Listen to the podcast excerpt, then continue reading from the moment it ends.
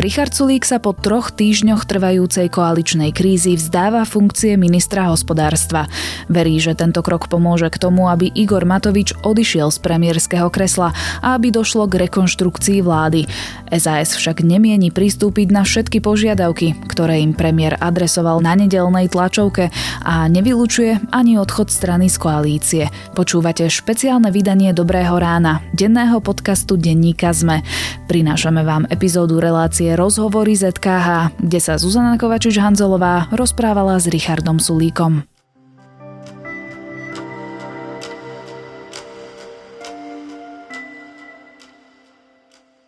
Igor Matovič odstúpi z funkcie premiéra. Zostať však chce ako minister a kladie si podmienky. Najviac má podľa vyhlásenia Olano krvácať SAS, odstúpiť má Richard Sulík a Janka Bito Cigániková. A SAS sa podľa Igora Matoviča má zdať jedného ministerstva.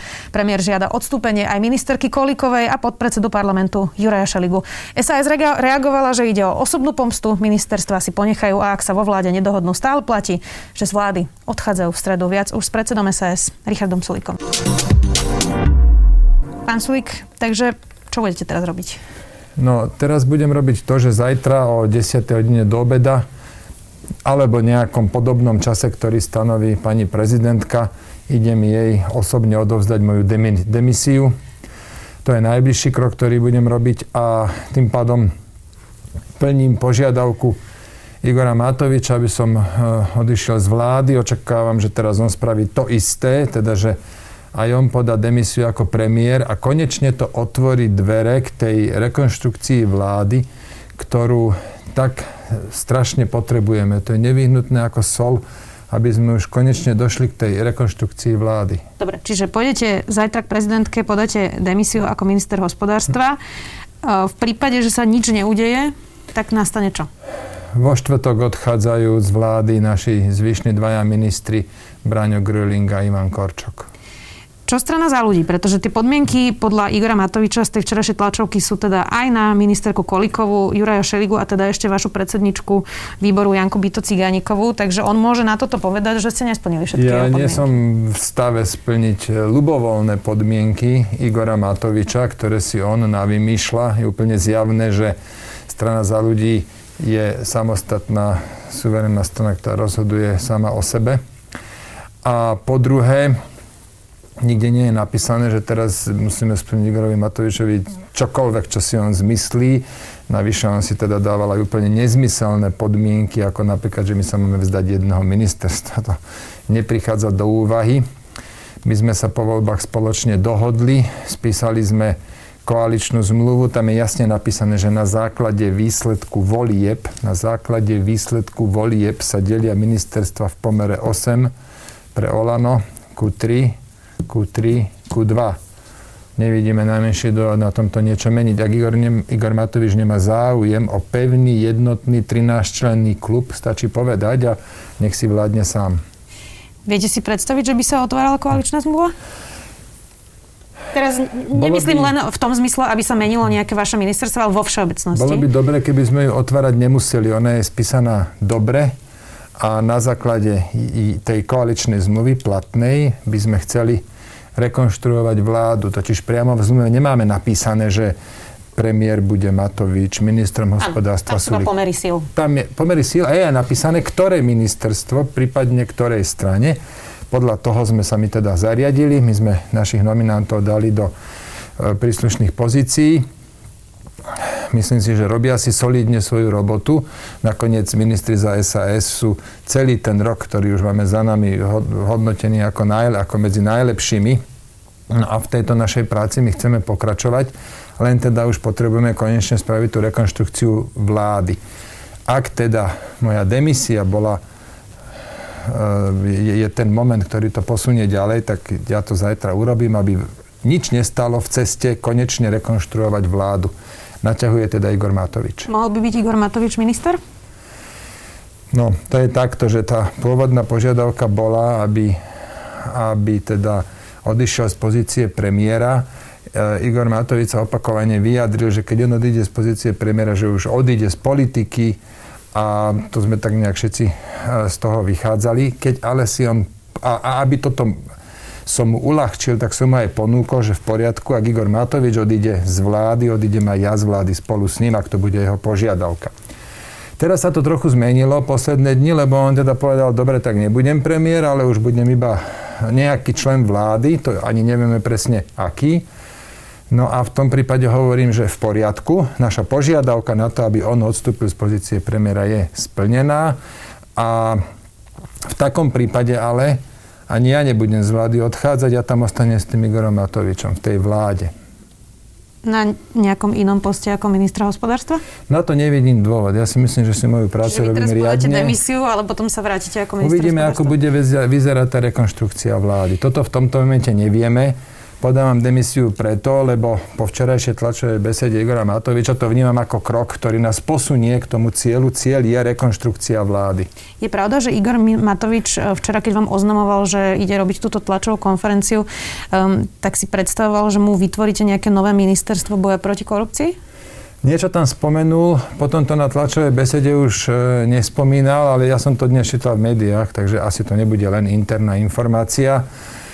No, áno, neviem teda, čo má, predtým, čo má pod tým na mysli. Možno aj ministerstvo mágie by nebolo zlé.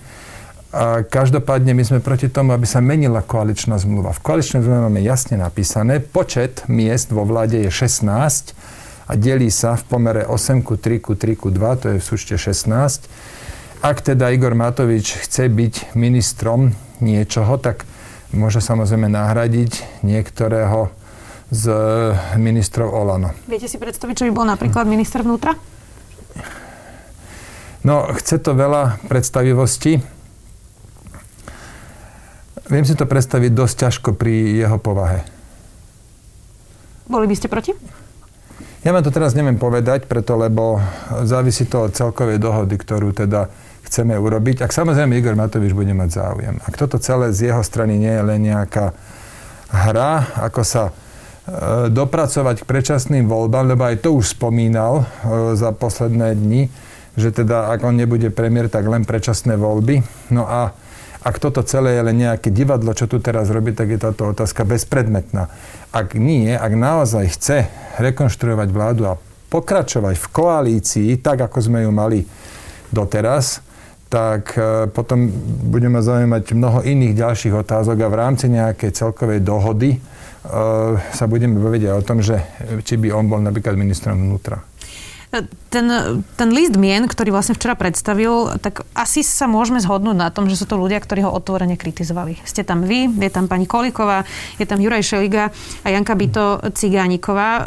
Vnímate to ako niečo osobné od Igora Matoviča? Vnímam to ako taký akt pomsty. On, toto, je, toto je jeho povaha, mňa to nejak neprekvapuje a skôr ma prekvapuje to, že už nemá žiadne zábrany tú svoju pomstichtivosť takto navonok e, prezentovať alebo dokonca celebrovať, ale tak je to jeho rozhodnutie. Zjavne sa dohodol aj so zvyšnými ministrami za Olano, lebo tí včera stáli s ním na tej tlačovej besede. E, uvidíme, ako sa posunú jednania, čo sa týka SAS, budem hovoriť iba za SAS tak e, sme pripravení diskutovať o obidvoch pozíciách, to znamená moja pozícia. Ja som pripravený odísť z vlády, aby som uľahčil Igorovi Matovičovi odchod z vlády a vzdať sa teda ministerskej pozície.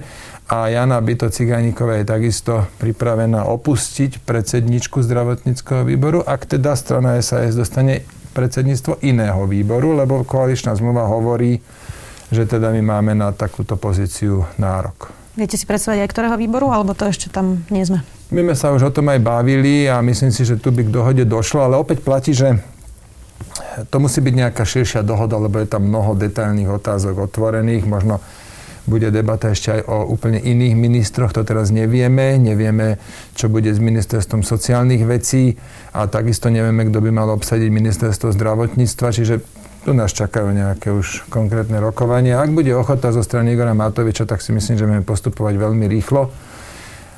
Ak nie, ak toto je celé len nejaké divadlo k predčasným voľbám, tak samozrejme sa to bude naťahovať ako žuvačka.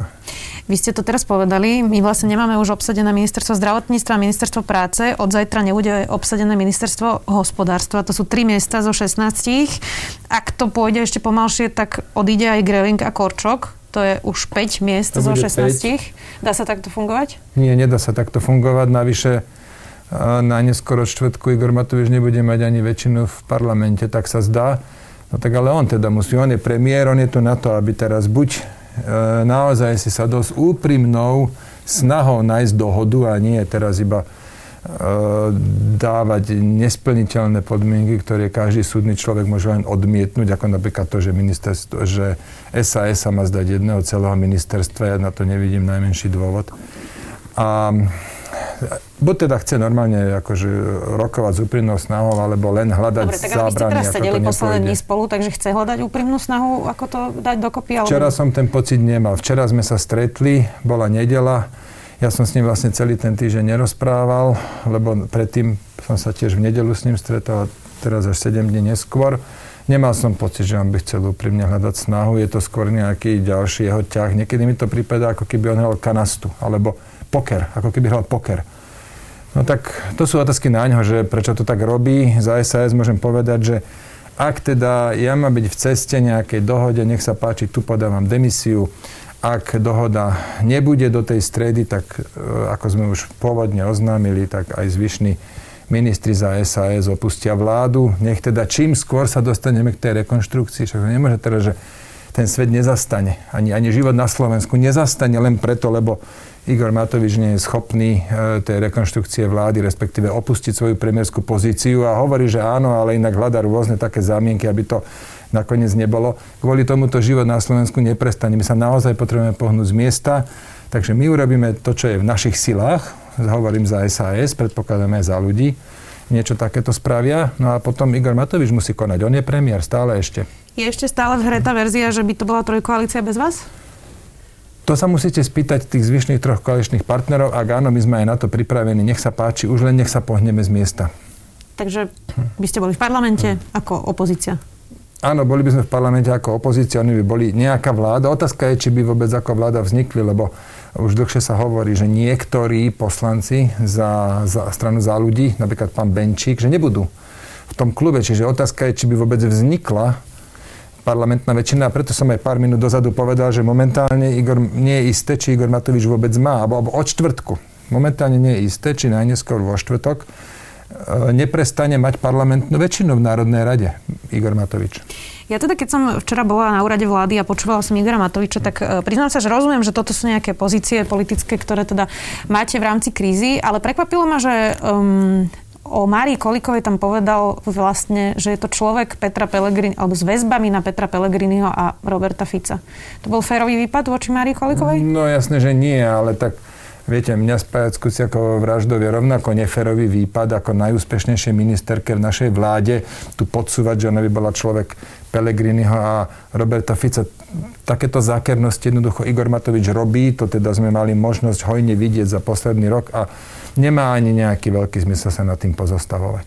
Uh, som... Skôr, prepašte, skôr ma prekvapuje, že to nevadí tým ministrom, ktorí tam za ním stáli, preto lebo však oni všetci boli rok vo vláde spolu s Máriou Kolíkovou. Ona je veľmi teda e, cenená kolegyňa vo vláde, má aj so všetkými dobré osobné vzťahy.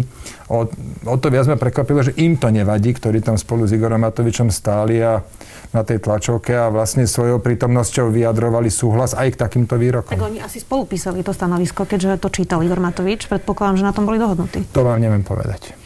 Uh, ako sa teraz pozeráte na pozíciu Veroniky Remišovej? Tá teda v tých podmienkach nebola. Um, ona síce hovorí, že jej postoj je čitateľný, ale trochu ťažko sa v tom teda vyznať. Vy hovoríte, že sa nekoordinujete so stranou za ľudia. Rozumiem, že ste dve separátne strany, ale predsa len teda uh, a, a, ako, aká pozícia Veroniky Remišovej? To prosím vás, pekne sa spýtajte nejakého politológa, keď si ho sem pozvete. Mňa, som vás poprosil mňa sa pýtať na stranu SAS. Dobre, rokujete spolu, takže ano. Stále platí, že sa teda vôbec nekoordinujete? Sme v kontakte. To nie je pravda, že sa vôbec nekoordinujeme. Sme v kontakte a informujeme sa minimálne o našich krokoch, ale tým, že strana SAS a jej klub a jej republiková rada sú veľmi jednotné a pevné v postojoch, tak u nás tie rozhodnutia idú, idú o mnoho rýchlejšie. A dokonca momentálne je to tak, že Braňo Grilling, môj podpredseda stranický a ja ako predseda strany my dvaja sme dostali od Republikovej radu rady plnú moc e, konať v tejto kríze za stranu, čiže my sme v tomto naozaj veľmi flexibilní a vieme veľmi rýchlo zaujať postoj. No oni, keď musia mať za každým predsedníctvo alebo už neviem čo, poslanecký klub, tak sa to všetko tak naťahuje, no ale niektoré veci jednoducho nestrpia odklad a preto ja som ich síce informoval aj Veroniku Remišovu, teda osobne som s ňou dnes telefonoval, o tom, čo idem urobiť, no ale k nejakej bližšej koordinácii zjavne nepríde. Ale možno príde, ja vám to fakt teraz neviem povedať. Čak, počkáme si na to. Uh, vy ste včera na telo uh, v tých otázkach, ktoré sa potom dávajú na, uh, na sociálne siete, povedali, um, že domnievam sa, že z technického hľadiska, nie ideologického, by vláda Petra Pellegriniho fungovala lepšie, alebo teda premiér Peter Pellegrini, že fungoval teda lepšie. Ako sme sa teda dostali do toho bodu, že vy s Igorom Matovičom sa poznáte 10-12 rokov. Uh, Predpokladám, že viete, do čoho ste išli a po roku vládnutia hovoríte, že Peter Pellegrini je technicky lepší Nevedel premiér. som úplne presne, do čoho idem. To nie je pravda. Ja som množstvo jeho povahových črt e, síce očakával, alebo vedel som o nich, napríklad tá pomstichtivosť alebo taká vzťahovačnosť, ale napríklad som nevedel, že to bude v takomto extréme alebo o tom, že Igor Matovič bude o mne úplne otvorene a preukazateľne klamať, to som tiež nevedel. Ja som si celých tých 11 rokov myslel, že on naozaj uh, že on, že on vždy hovorí pravdu, i keď niekedy si to tak ako prispôsobí svojmu videniu sveta, ale na konci dňa, keď už by sme sa vždy bavili o detailoch, tak dá sa to stále obhájiť, že naozaj on hovorí pravdu. Ale teraz za ten posledný rok, bohužiaľ, som teda musel niekoľkokrát skonštatovať, že nie. To už je nejako nezlučiteľné s tým, že by hovoril pravdu, naopak úplne otvorene o mne klame. Napríklad to, že mu obvolávam poslancov a takéto veci. A o to viac ma to mrzí. No a teda, tak to sú tiež také veci, ktoré samozrejme stiažujú to fungovanie. Ale späť k tej otázke, aby som vám nevy, ne, ne, nevyhýbal sa, tak ja som v podstate zle odpovedal. Ja som mal odpovedať, že spomedzi Igora Matoviča a Petra Pellegriniho si vyberám Eda Hegera. Toto mala byť správna odpoveď. Ja som už vtedy včera tušil, že no už čakám, kto sa toho chytí. Tak vidíte, dostali ste e, rovno typ dobrý. Počúvala som komentátora Konštantína Čikovského v denníku N v sobotu a ten popisoval fungovanie Eduarda Hegera, teda že je koncenzuálnejší e, a že teda priateľnejší pre mnohých, ale zároveň popisoval, že pri nejakých stretoch s dominantnejšími ľuďmi on ustupí. A popisoval napríklad strety s Milanom Krajňakom ako ministrom práce a že tam vlastne e, minister financí Eduard Heger e, zväčša ustúpil, pretože Milan Krajňák bol teda e, dravejší, dominantnejší. Čiže toto nebude problém, keď bol premiér? Ja neviem potvrdiť toto jeho správanie a ja som teda na tých vládach sedel. Viete, aby ste vedeli tak približne 90%, ak nie viac, aktivít vlády a uznesení a tie body, o ktorých rokujeme, sú dané programovým vyhlásením vlády. A zároveň k tomu programovému vyhláseniu vlády my máme koaličnú zmluvu, ktorá veľmi jasne hovorí, že to, čo je napísané v programovom vyhlásení, s tým budeme súhlasiť všetci. A Milan Krajňák, keď niekedy tam aj došlo k nejakým, to sa ani len asi nedá nazvať konfrontáciou, ale naozaj, že len diskusia, tak, eh, tak to bolo skôr také, že buď, buď to bol, išlo nejaký výklad programového vyhlásenia vlády, alebo nejaké pripomenutie a vždy sa to doriešilo myslím si, že, že k spokojnosti oboch strán. Ja teda ako toto vám neviem potvrdiť, že bol by nejak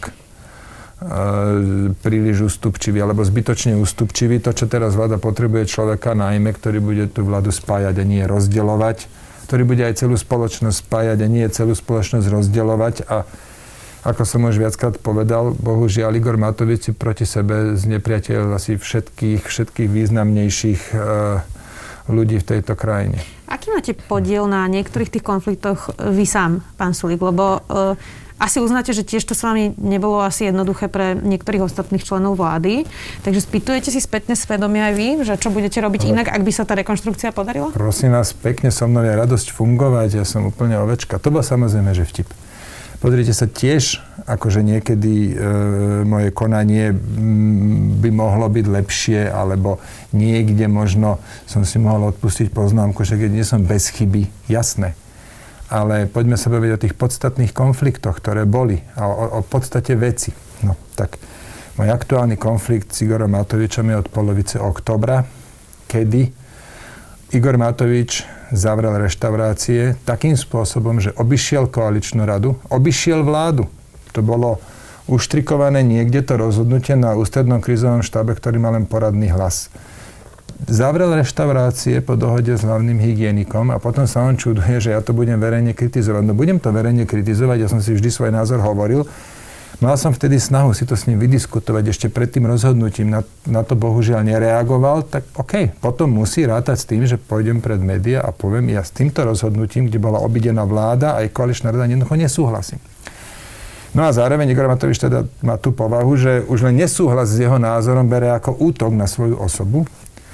A potom ďalšie veci boli, napríklad poslal ma, e, teda zadal mi napísať e, semafor zdravia a potom ma s ním pošle do Mongolska. Ja som ten pandemický plán s názvom Semafor zdravia naozaj vytvoril, my sme ho mohli rovno použiť. Dobre, ale máte teda aj nejaký podiel na tom vy, alebo je to čisto podľa ale vás? Ja nehovorím, že ja som bez viny. Určite nie, ale pozrite, on je premiér, on je tu na to, aby tú vládu držal pokope, aby hľadal kompromis. To nie je moja úloha, to poprvé. A po druhé, ja si myslím, že na každú jednotlivú vecnú otázku, že čo bolo vtedy a ako bolo toto, ja vám viem, myslím si, že zrozumiteľne odpovedať.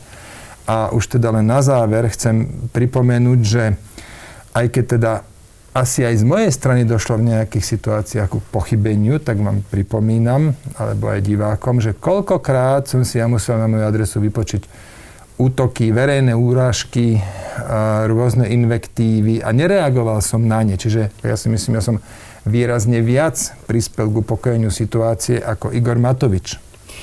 Bola tu minulý týždeň vaša kolegyňa Janka Byto Ciganíková a povedala, že podáva žalobu na Igora Matoviča za výroky o Pente a, a, a tie ďalšie, za ktoré sa mal no, ospravedlniť. Napríklad, napríklad toto. Čo sú to za spôsoby, že on z nerobí penťačku, že hovorí, že klame, že má to v mene. To sú tak, to sú tak primitívne urážky, že ja, ja plne ju chápem, že sa ide voči tomu brániť. Nie je to čudné, keď poslanec koaličný žaluje svojho premiéra?